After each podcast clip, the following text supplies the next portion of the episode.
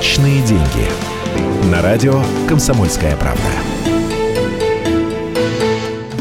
Добрый день, с вами Евгений Беляков. Сегодня поговорим о валютных кредитах.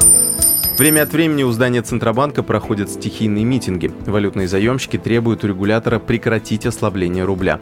И хотя таких клиентов не так уж много, они столкнулись сейчас с серьезными проблемами. Давайте разберемся. На самом деле доля валютных кредитов в последние годы снизилась всего до 2% от общего объема долгов граждан. Валютные умники все же остались.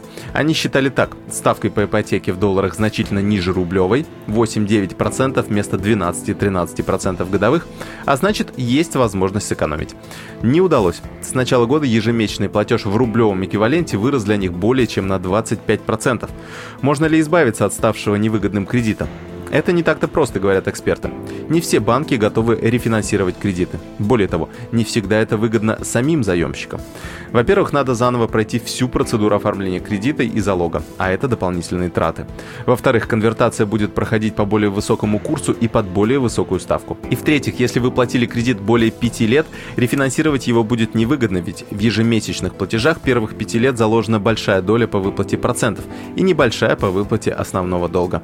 А новый кредит в рублях рублях будет начинаться с чистого листа. Поэтому валютным заемщикам в большинстве случаев остается лишь одно – держать заначку в долларах, чтобы сократить валютный риск и стараться как можно быстрее отдать долг банку. Тогда нервничать и на стихийные митинги к офису Центробанка ходить не придется. С вами был Евгений Беляков. Берегите деньги. Личные деньги.